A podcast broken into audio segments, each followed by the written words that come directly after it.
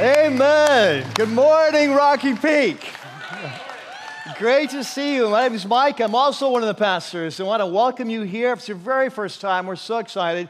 Hey, I just want to put my little plug in for that global leadership summit. We'll be advertising in the next couple weeks, but this is a fantastic opportunity, not only for you to grow, uh, but, uh, but if you have any people in your life you've been trying to share Christ with, this is a great entry point because as you recognize, not, not all the presenters are followers of Jesus. There's kind of gifted leaders in a variety of fields. So it, would be definitely have a kind of a, a, a Christian uh, context and uh, environment to it, and they'll have uh, certain pastors sharing and so on, but just top notch uh, leaders from different fields like Jim Collins, you know, Built to Last, Good to Great, that guy tremendously, uh, a variety of things. And so it's really easy to invite your non believing friends from like work others to say, hey, why don't you come? Because they're going to recognize these names, these leaders, and it's just a great on ramp, kind of a first step into, uh, hey, maybe there's something about Jesus and Christianity that I've missed uh, and so it's a fantastic opportunity. We usually take 100, 200 people from Rocky Peak, and so it's just a great thing to come to.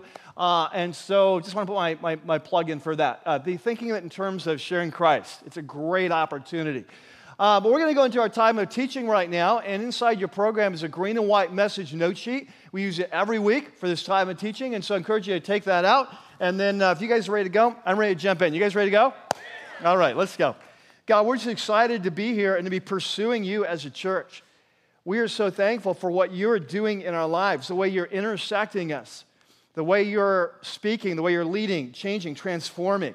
God, and we just, we're hungry for more. We think of your word that says, Blessed are those who hunger and thirst for righteousness, for they'll be filled. And God, we're hungry, and we want to be hungrier.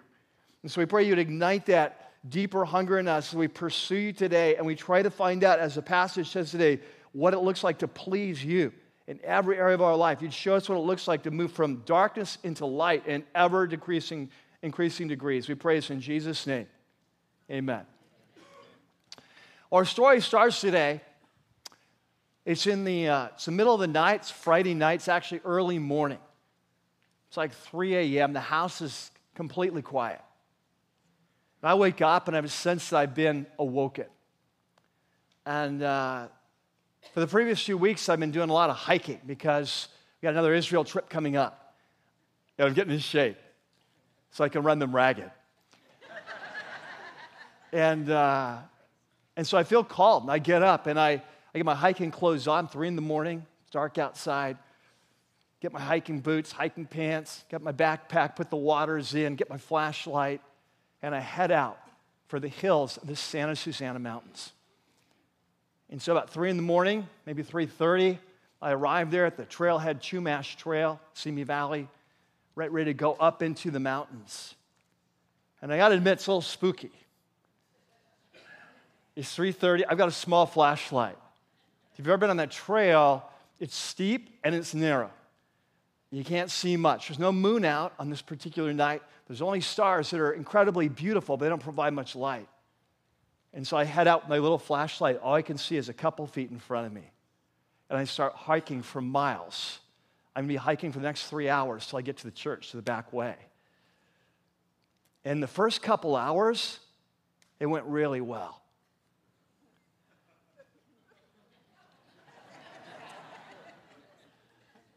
And then all of a sudden, I turned a corner and it happened. Well, today we're, uh, we're continuing a series that we've been in since the first of the year. It's called Epic. And for those of you who are brand new, not only welcome, but let me just kind of set the stage. Uh, this is actually the, uh, we're in the second half of a two part series uh, that's based on a letter that was written by a man that we call the Apostle Paul to a group of Jesus followers about 30 years after the resurrection of Jesus.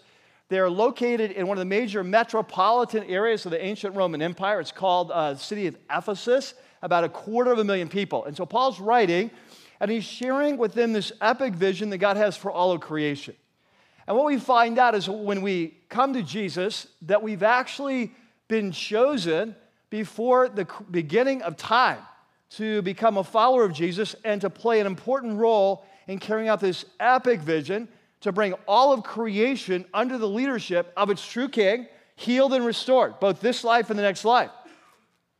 And so, in the second half of this letter, Paul begins to get really practical after sharing the first half. He shares what the vision is. He gets very practical. So, the second half of this uh, series we've called Epic Living the Vision. What does it look like to live out the vision? Everyday life, in our marriages, in our dating life, in our finances, in our work world. What does it look like to, to live out this epic vision right here, right now? And so last week we entered into a, a new section of the letter. It's a, it's a section that starts at chapter 5 and verse 3. It goes through chapter 5, verse 14. And the theme or the topic, the uh, overarching metaphor, the controlling metaphor for this section is light and darkness.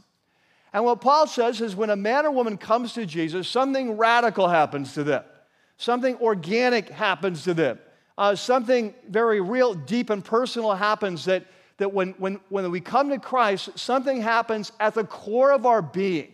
There's a supernatural change that happens. We were once darkness, we, now we are light in the Lord. Something supernatural happens. We'll talk more about that today.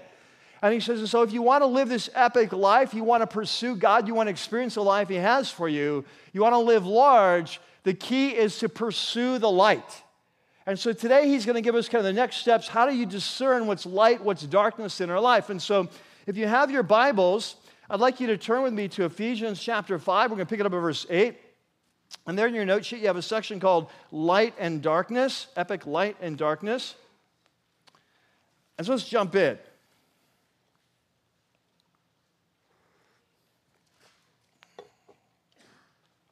So in verse 8, Paul says, Hey, you, you as uh, Christ's followers, you, you were once darkness. Before you came to Jesus, uh, you weren't just walking in the dark, you were dark. So something has happened at the core of your being, a fundamental change. We'll talk about it more later. You were once darkness, now you are light in the Lord. By your association with Jesus, your connection with Him by the Holy Spirit, you've gone through a fun, fundamental, radical change, core you, and you've gone from darkness to light through your connection with Jesus. And he said, therefore, live, or in the Greek, it actually says walk, uh, walk as children of light. And so, uh, catch this. Uh, in uh, Paul's writings, in the Bible overall, you have this metaphor over and over again that we're to walk with God or to walk a certain way. And so the, the metaphor is that life is like a journey. And there are many paths. There are paths that lead to life, there's paths that lead to darkness. And so you want to choose wisely. You see it all through the Bible. Just in the book of Ephesians alone, Paul talks about our walk seven times. And so he says, uh, now that you've come to Jesus, you've stepped out of the darkness into the light, you want to continue to walk towards the light. Uh, just like the rising of, a, of, of, the sun in a new day, you want to walk. And so, uh, this metaphor in the book of Proverbs, and we'll come back to this verse a couple times, it's not even on your note sheet, but in Proverbs 4, it says, The path of the righteous is like the dawning of a new day that grows brighter and brighter until full day. So as you walk towards the light, life gets clear. You can see where you're going. You're, this, everything's exposed. So Paul's working off of that analogy. And so he says, so you, you are light, and the Lord so live or walk as children of light. And now he defines what the light looks like. How do we know what light is? And we'll talk more about this later. The fruit of the light consists of all goodness and righteousness and truth. So how do we know what's what, how, how do we know what's the light? When you say walk towards the light, well, is it good? Is it right? Is it true? Three great questions. And he said, and underlying this, verse 10, you want to find out what pleases the Lord. So you, you've, you've come to Jesus. When you first come to Jesus, we'll talk more later, you don't, it, you, you don't really have, you don't, can't see that clearly. The light's beginning to dawn, but you can't see that clearly. And so you're going to have to pursue him to find out, well, what does it look like to please the Lord? In my marriage, in my workplace, in the community, in my finances? What does that look like? He says, and so the, the underlying focus of your life, though, is to say, hey, number one goal is to try to find out how, do, how do I please, I don't know how to please the Lord, but how do I please the Lord? What does that look like? And then he says, verse 11, uh, the flip side is have nothing to do with, catch this, the fruitless deeds of darkness.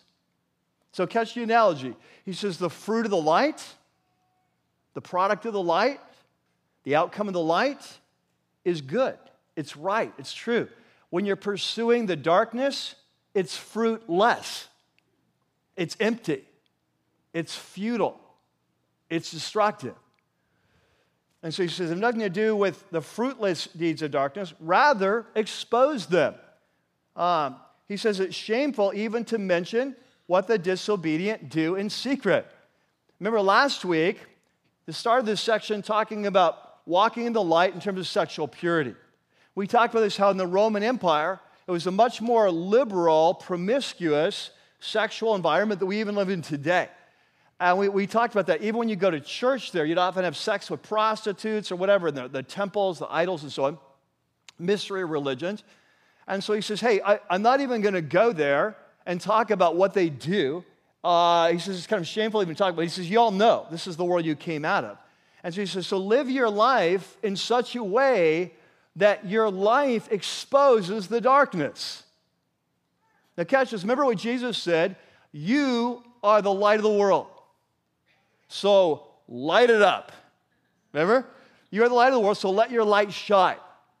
And so what happens when a person comes to Jesus, they start getting brighter and brighter.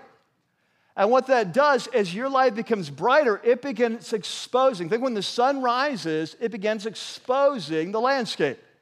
And as you move closer to Jesus, and I don't mean in an irritating way, right?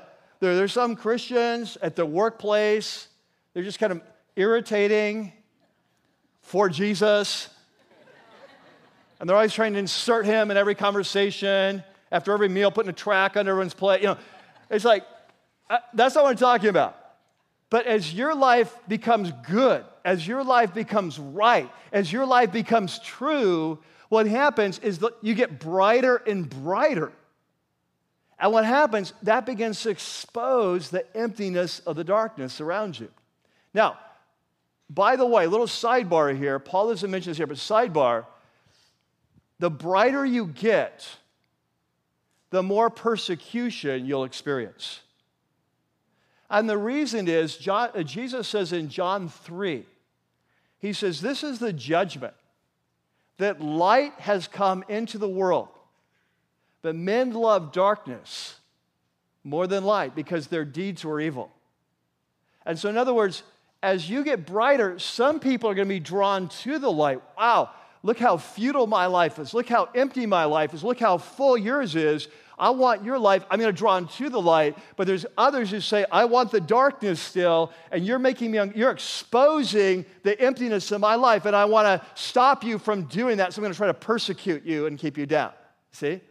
So it goes both ways. But anyway, he says, uh, For you once darkness, now you're light in the Lord. Live as children of light. Fruit of the light, it consists all goodness, righteousness, truth. Find out what pleases the Lord. Verse 11, have nothing to do with fruitless deeds of darkness, rather expose them. It's shameful to do, even with, uh, to even mention what they're doing in secret. He says, But everything's exposed by the light. It becomes visible, and everything's illumined, becomes a light. And so he says, Your life comes, you'll be shining. And he says, This is why it's said. And now he's going to quote a what we believe to be a worship song of the first century. Isn't this awesome? Like you're in the first century and you were like going to church, like what would you sing? Right? Almost all scholars believe that what's there coming next is part of a worship song. Notice how it's, it's like bracketed off, like poetry or like lyrics of a song. And, uh, and this is a song that is believed to uh, be written by someone in the early church that has allusions to the book of Isaiah, two, two passages in Isaiah. So if you're paying, like if you've been a long time Christian, or if you know your Bible well, either way, when we sing worship songs here on the weekend, if you know your Bible well, you'll see allusions to Scripture all the time. Not direct quotes, but allusions to Scripture. You'll see them all the time. Um, and, uh, and, so we, and so that happens today, it happens then too. And so most scholars believe this was part of a worship song of the early church. And catch this, many scholars believe it was a worship song that was used when they baptized people. And so here we go. So, so he quotes the song and he says, Wake up, sleeper. Now remember, in the Bible, sleep is often a euphemism for death. And that seems to be the point because he says, Wake up, sleeper, and rise from the what? The dead, from your sleep in the dead, and Christ will shine on you. And so you can picture this. You're baptizing people, right? And, and baptism is a picture of our death with Christ. We, we're dead in our sin and we're connected now with Jesus. So his experience becomes our experience because we're linked with him. We go online with Jesus when we believe in him. we we become in Christ, right? And so we, we, we believe in Jesus. So we're, we're linked with him. So we die with him to our own life. We're buried under the water. We rise with him. And picture this picture the church singing over these new baptismal candidates and saying, Awake, sleeper, rise from the dead, and Christ will shine on you. You see, you're, you're, the, you're coming into the light of a new day. So you see these metaphors of baptism and, and the light of a new day. And so Paul says, Hey, remember when you came to Christ, remember what we sang over you? Awake, sleeper, rise from the dead, Christ will shine. He says, That's what I'm saying. That you were once darkness, now you're light in the Lord. Come out of the, out of the water, come back to life, uh, rise with Christ, move into this incredible future by following the light into a new day. Okay, so, so that's the passage. The passage is once you were darkness, you met Jesus through connection, you've gone through a fundamental change of the core of being, you are now light in the Lord. And so walk towards the light. And as you do, you'll get brighter and brighter. You'll expose the darkness around you. Remember when we baptized you? Remember what we sang? Awake, sleeper, rise from the dead. Christ will shine. Okay, so that's the passage. Now, in the time that we have today, I want to do a couple things. Number one, um, I, I want to highlight a big picture principle. So important for us to, as followers of Jesus to understand what it means to be a follower of Jesus that flows down this passage. And then, secondly, I want to come back and introduce a question I think would be very helpful. Like you say, Yeah, I want an epic life. I want to move into the light. I want to follow the light. I want to become a child of light. I want to live as a child of light. I want to walk in the light. You say, But how do I do that practically? How do I know when I'm doing my finances? How do I know when I'm going to work? How do I know when I'm coaching a little league team? How do I know uh, when, when I'm trying to, to figure out how to do my marriage in a new way or to raise my kids or dating? Uh, what does it look like to live as a child of light? And I'm going to introduce a question today that flows out of this passage that is absolutely critical for us to learn to ask in every area of our life that helps us to identify what's light and what's not. So let's jump in. There in your note sheet, you have a section called Living in the Light, the Big Picture.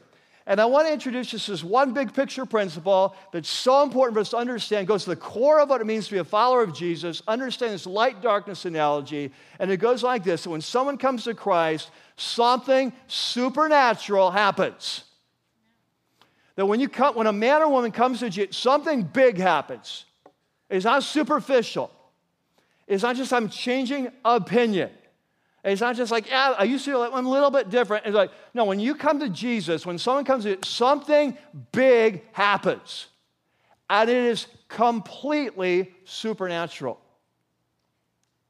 It was so awesome last night. I was talking ahead of time with one of the people getting baptized. She's recently come to Rocky Peak just a few months ago. She's given her life to Christ. She's going to follow him. And when we were backstage, I always ask, we interview each person, what brings you to this point of baptism? What's happening in your life? What do you want to do? And she said, Well, I started coming here. And she said, You had me at supernatural. That's what I needed in my life. I needed something supernatural. And so, what Paul wants to say is that when a person comes to Jesus, something happens at the core of your being that's big, it's profound, it will never change. It's truly supernatural. But catch this, we don't always recognize it at the time, how big this is.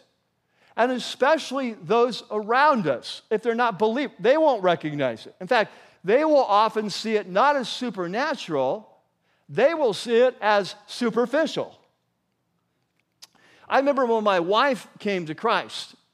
She was 17. We had just met about a year before. We weren't dating at the time. She was dating one of my best friends, but that's another story.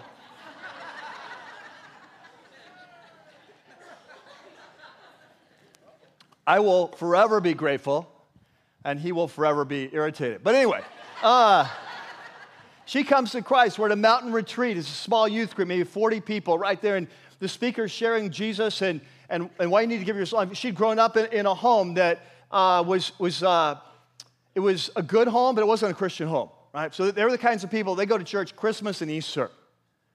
In fact, funny story, uh, this has nothing to do with anything, but funny story.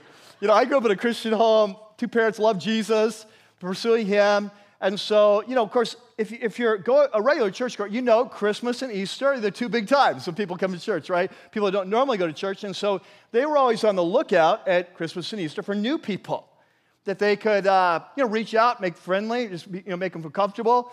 And so it's so awesome. This one year, there it's, it's Easter, and there's this couple at the church, and they don't recognize them. And this was fairly small. They, they, it was kind of like a new face. And they went up and they said, "Hey, we're just so glad you're here. We're the yearlies. And these people laughed. They said, So are we.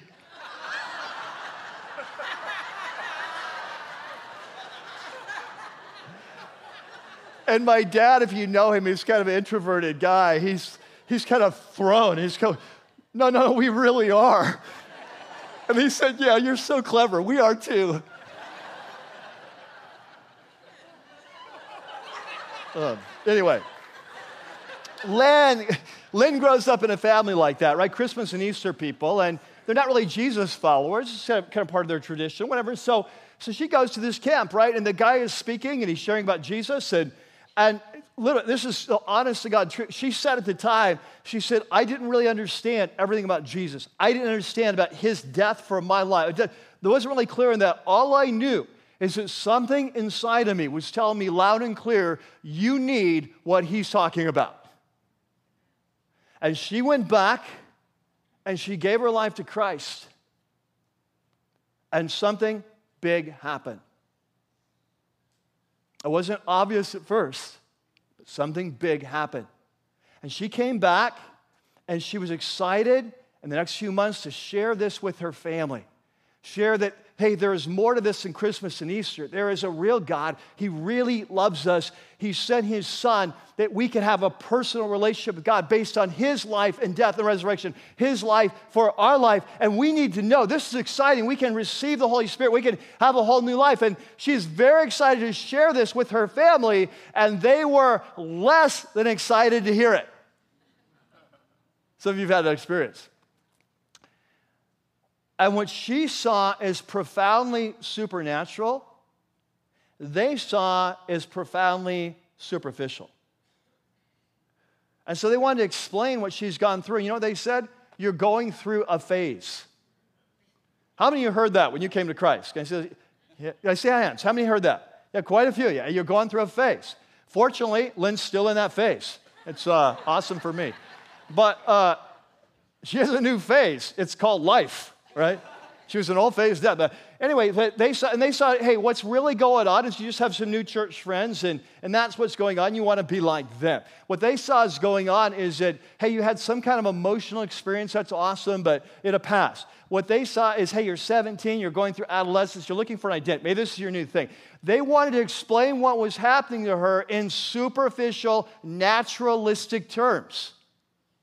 But what happened to her wasn't naturalistic, it was supernatural. And what I want you to catch is when someone comes to Christ, it may not be obvious at, at the start, but when someone comes to Christ, something happens to you.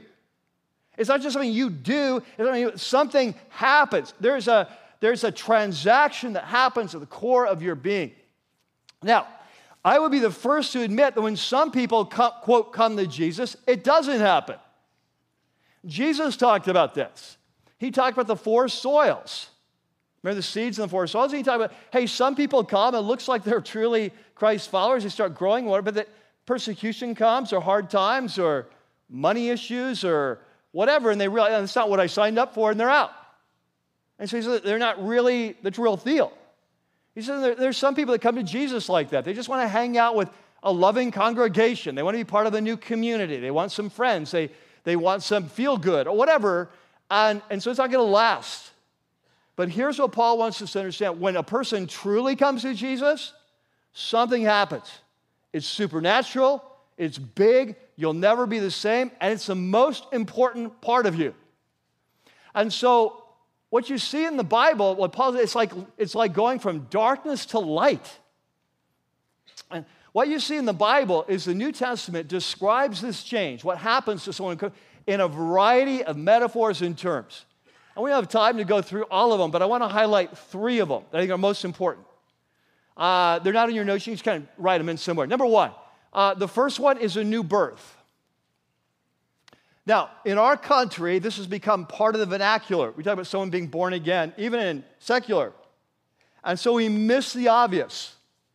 Remember, when Jesus was the first to use this, he's talking to a highly religious guy.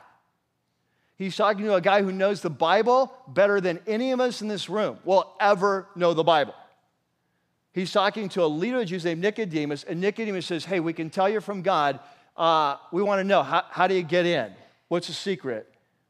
And Jesus says, If you want to get in, it's not what you do, something happens to you. You have to be born again. Now remember, no one had ever used that phrase.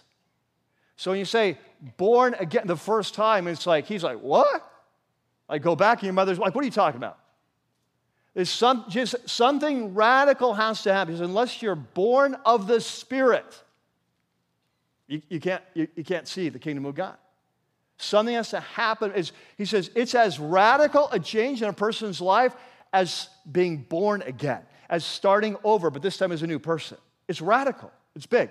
Second metaphor, the metaphor of a new creation.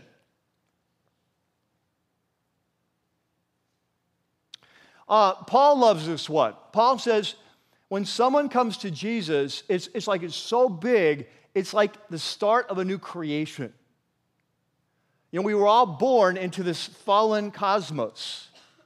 We're all part of the first creation that's, un, that's in rebellion against the Creator. And therefore, this world is a world of darkness. We're all born in, under, under judgment because of our rebellion. Is when a person comes to Jesus, it's like they're recreated. It's like the God who spoke creation to existence and said, Let there be light, is speaking creation into you. He's calling forth the new creation, and he says, Let there be light, and the eyes are open, and we see who Jesus is and who God is. For the first time, the light begins to dawn out. We see life for what it is. It's, it's a brand new day. So, there in your note sheet, 2 Corinthians 5, Paul says, Therefore, if anyone's in Christ, they've come to Christ, it's a new creation, something big something dramatic has happened. The third analogy is a resurrection. He says often in the New Testament that when a person comes, in fact, we saw it in Ephesians in chapter 2. Paul said, Before you came to Jesus, you were dead spiritually in your sins. Remember that? He said, but you, he said, But you were made alive in Christ. What's he talking about? You rose with Christ. It's like you were, you were spiritually dead, and, and then you're, when you're dead, then God acted upon your life and he caused you to come to life with Christ. It's, it's a spiritual resurrection. It's dramatic. And of course, this is what baptism is about, right? Baptism is like a uh, reenactment.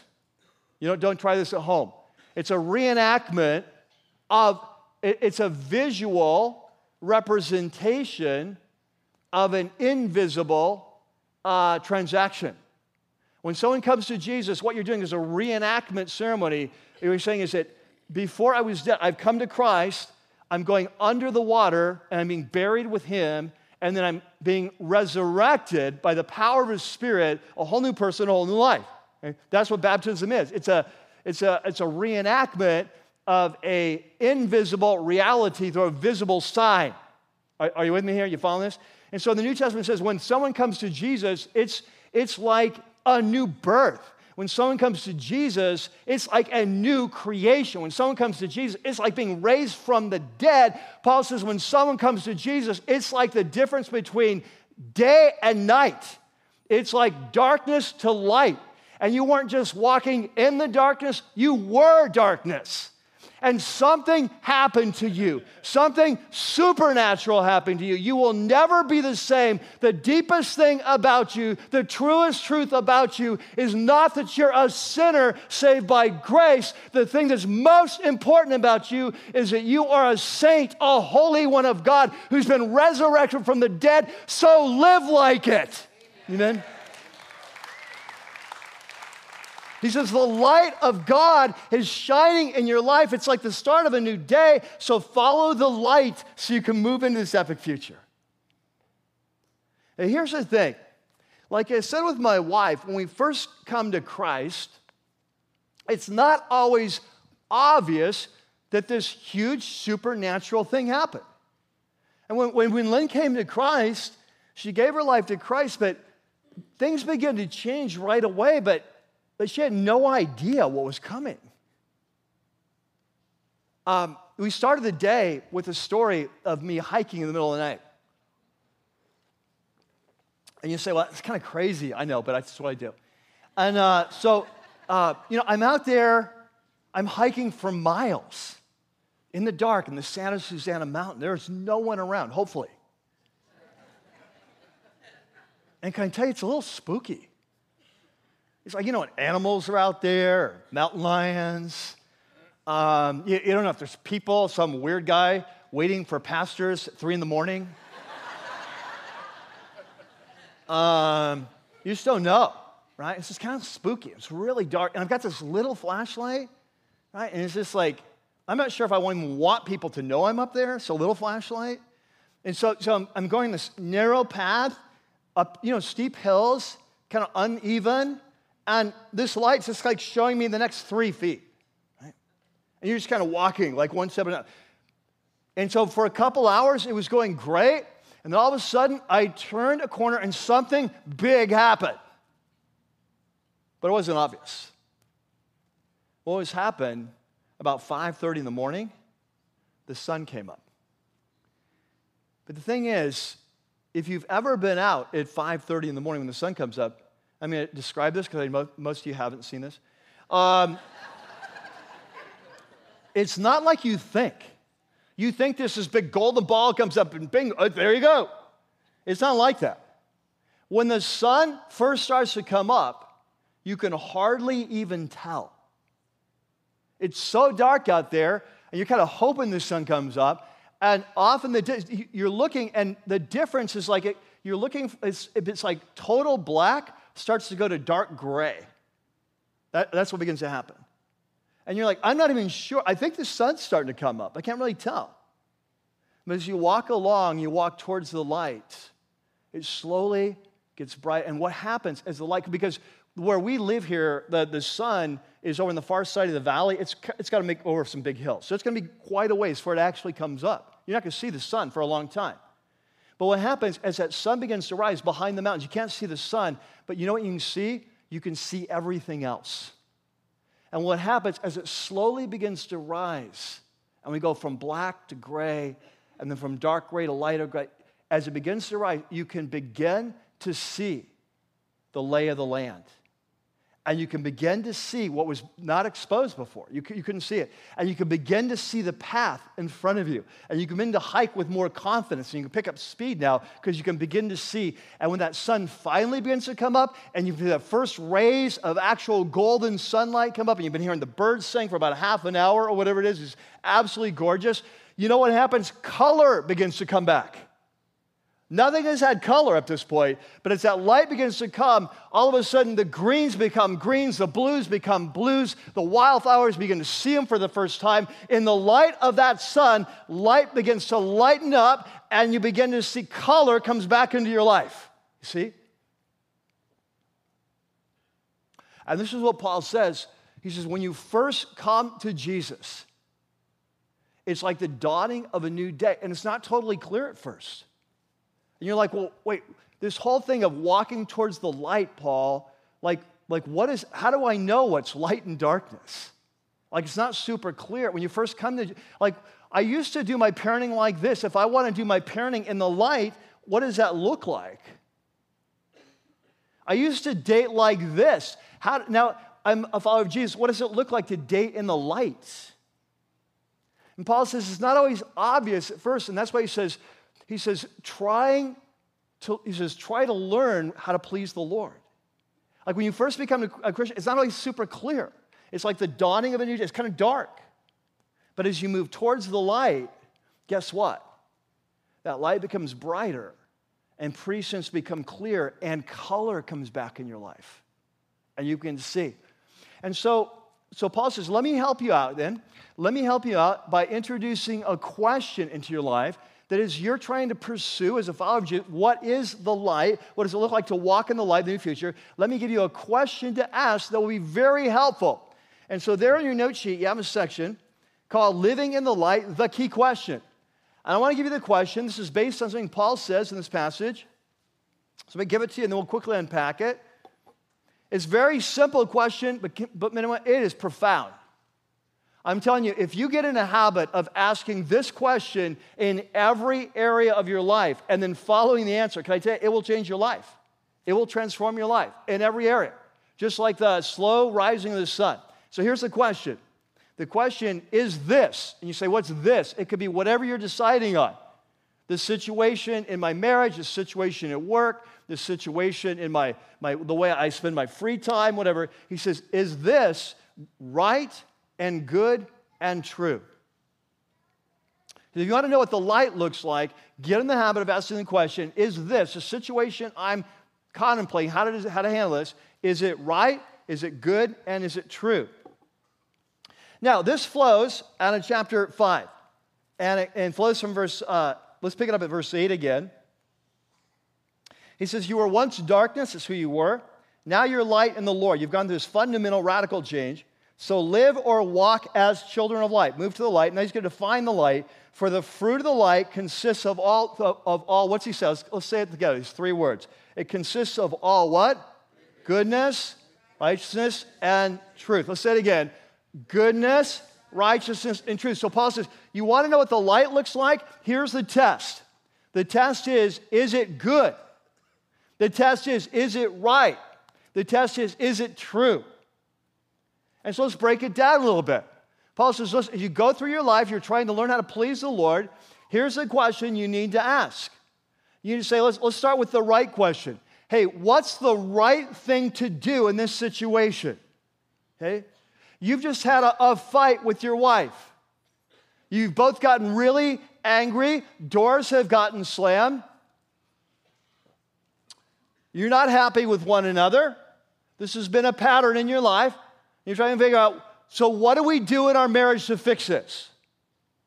You begin to ask the question, what's the right thing to do? We just had an argument. What is the right thing to do? You're trying to figure out your finances. You're trying to figure out how should we spend our money? How should we get out of debt? We have this incredible course coming up. Let me get my blurb for that. Financial freedom. Get pretty uh, prepared to work though right? If you're going to take that course, you got to put in some time. But it transform your life. Like you give you story after story, but you, you say, okay, so I'm a follower of Jesus now. He's given me these resources, and so I need to figure out how to spend my money, how to make my money, how to uh, save my money, and how to give my money, right? And so, so you're saying, okay, so as a follower of Jesus, what does it look like to move towards the light? And he says, well, you need to ask the question, what's the right thing to do? Don't ask the question, how was I raised? Don't ask the question. We often ask the wrong questions. If you ask the wrong questions, you'll get the wrong answers. So don't ask the question, well, what do other people do? Or what have I been taught here? Or what, yeah, what's the right thing to do? I'm in this situation at work. I've got this boss who hates me. He's persecuting me. He's trying to keep me from getting promoted. He's trying to sabotage everything I do. So you ask the question, what's the right thing to do? Then you move on to the next question, what's the good thing? What, what is good? Is this a good thing? We're taught in the Bible that God is the source of all that's good. I love it when Moses says, God, show me your glory. God says, Isaiah 33, I will make all my goodness pass in front of you. God is completely good. He always does what's good. He only knows everything in your life that's good. You think through your life, everything you, the wind on your face, the blessings in your life, maybe it's a family, maybe it's your job, everything that's good. Guess who that came from? He is the source of all goodness in life. James says, every good and gift, every good gift comes down from the Father of light. Everything good. And so, if we're going to pursue Jesus, he wants to teach us how to live the good life. This has been the question of the philosophers from time immemorial. What's the path to the good life? Plato, Aristotle, they're all asking the same question What is the good life? And so, so, so Paul says, get in the question, and say, okay, this form of entertainment that I'm pursuing, is it good in the deepest sense of the word? This priority in my life, is it good? The way I'm approaching this situation, is it good? And then the final question is, is it true? We all have a theory of life. It's the way we were raised, it's what we've been taught. We come to Jesus, we enter the school of Jesus, like we've been talking to him for every day. We say, oh, This is what I've always believed, but is it true? This is what I was taught, but is it true? This is the way I was, I was taught to raise kids. Is it true? And in our own personal life, we're situation. Are we living in line with the truth? Are we living lives with, hey, I could go this way or this way? Well, am I, would I be true? You see? Are, are you with me? These are three powerful questions. We take together as, a, as kind of a trinity of questions, a, a, a triumvirate of questions, and we say, okay, here's a situation that I'm facing, and, and I want to please the Lord. That's the driving force of my life, and that's a, and, but I, I want to walk towards the light. What does it look like to walk towards the light? we ask the question, okay, so what is it right? Is it good? And is it true? Can I tell you something? If you're a man or woman who says, I want an epic life, I want to walk through life, the driving force of my life is to please the Lord. I just don't know how. How do I do that? I'd say get in the question, get in the habit of saying, Holy Spirit, would you guide me? My commitment, I'm going to ask these questions. Is it right? Is it good? And is it true? And I'm going to follow wherever that leads me. And I can promise you, if that's your heart and those are the questions you're asking, you know what? Your path will get brighter and brighter and brighter. And color will come into your life because you're moving towards the light. And the path of the righteous, Proverbs says, Proverbs 4, the path is like the rising of a new, uh, uh, the dawning of a new day that grows brighter and brighter until full day. Isn't that awesome? And so, so, so are you asking those questions? Now, today, this weekend, we have the privilege of baptizing 35 people that have, yeah, they're saying, I, I want to leave the darkness. I want to pursue the light. And uh, we, we baptized last night alone, 19 people in the service last night. Uh, this service, we have 11 people. And so we're going to be going into the pool, and I want you to catch this. This is a visual representation of an invisible reality. That when you come to Jesus, something happens. It is like a resurrection, a death and a resurrection. And it's just saying, I am sick of the darkness. I want to pursue the light. I'm tired of the fruitless deeds of darkness. They lead nowhere, they're empty, they're futile. I want to bear fruit that is right and good and true. And so we are going to invite those people down and we're going to sing over them and we're going to say, Awake, sleeper, rise from the dead, and Christ will shine on you. Amen? Amen. All right, let's stand up. If you're here to be baptized, right down here to my right, uh, the rest of us, we're going to go into worship right now. The band's going to come out. We're going to worship uh, over. We're going to introduce them, uh, hear a little bit of their story, and then we're going to go into worship. And so let's pray together. God, we thank you that when we come to you, that it's truly supernatural. It's not just a decision we make. It's not just uh, a change of direction. It's not like a new religious experience. It's more than that. It's something happens at the core of our being, that we are changed that is as radical as being born again. It's as radical as a new creation. It's as life changing as resurrection from the dead. We were once darkness, now we're now light in the Lord. Something happens to us. And God, so as a church, we want to pursue you. We want to move towards the light. And we want to get in the habit of asking these questions Is it good? Is it right? And is it true? So we pray now as we come and worship you and meet us here as we celebrate this new day, the rising of a sun of a new day, and that we as the righteous pursue you and experience a dawning to full day step by step as we walk with you. We pray this in Jesus' name. And everyone said, Amen. Let's go. That's the message of Jesus that one is come who is the light of the world. And what he said is, while you have the light, follow the light, that you may become children of light. And when we do, something supernatural happens at the core of our being. We're changed, radically changed. Maybe obvious at first, maybe not, but like the dawning of a new day, as we move towards the light, it will get brighter and brighter until it transforms all our life. And so the message is something's happened to you. You're not who you were, so be who you are.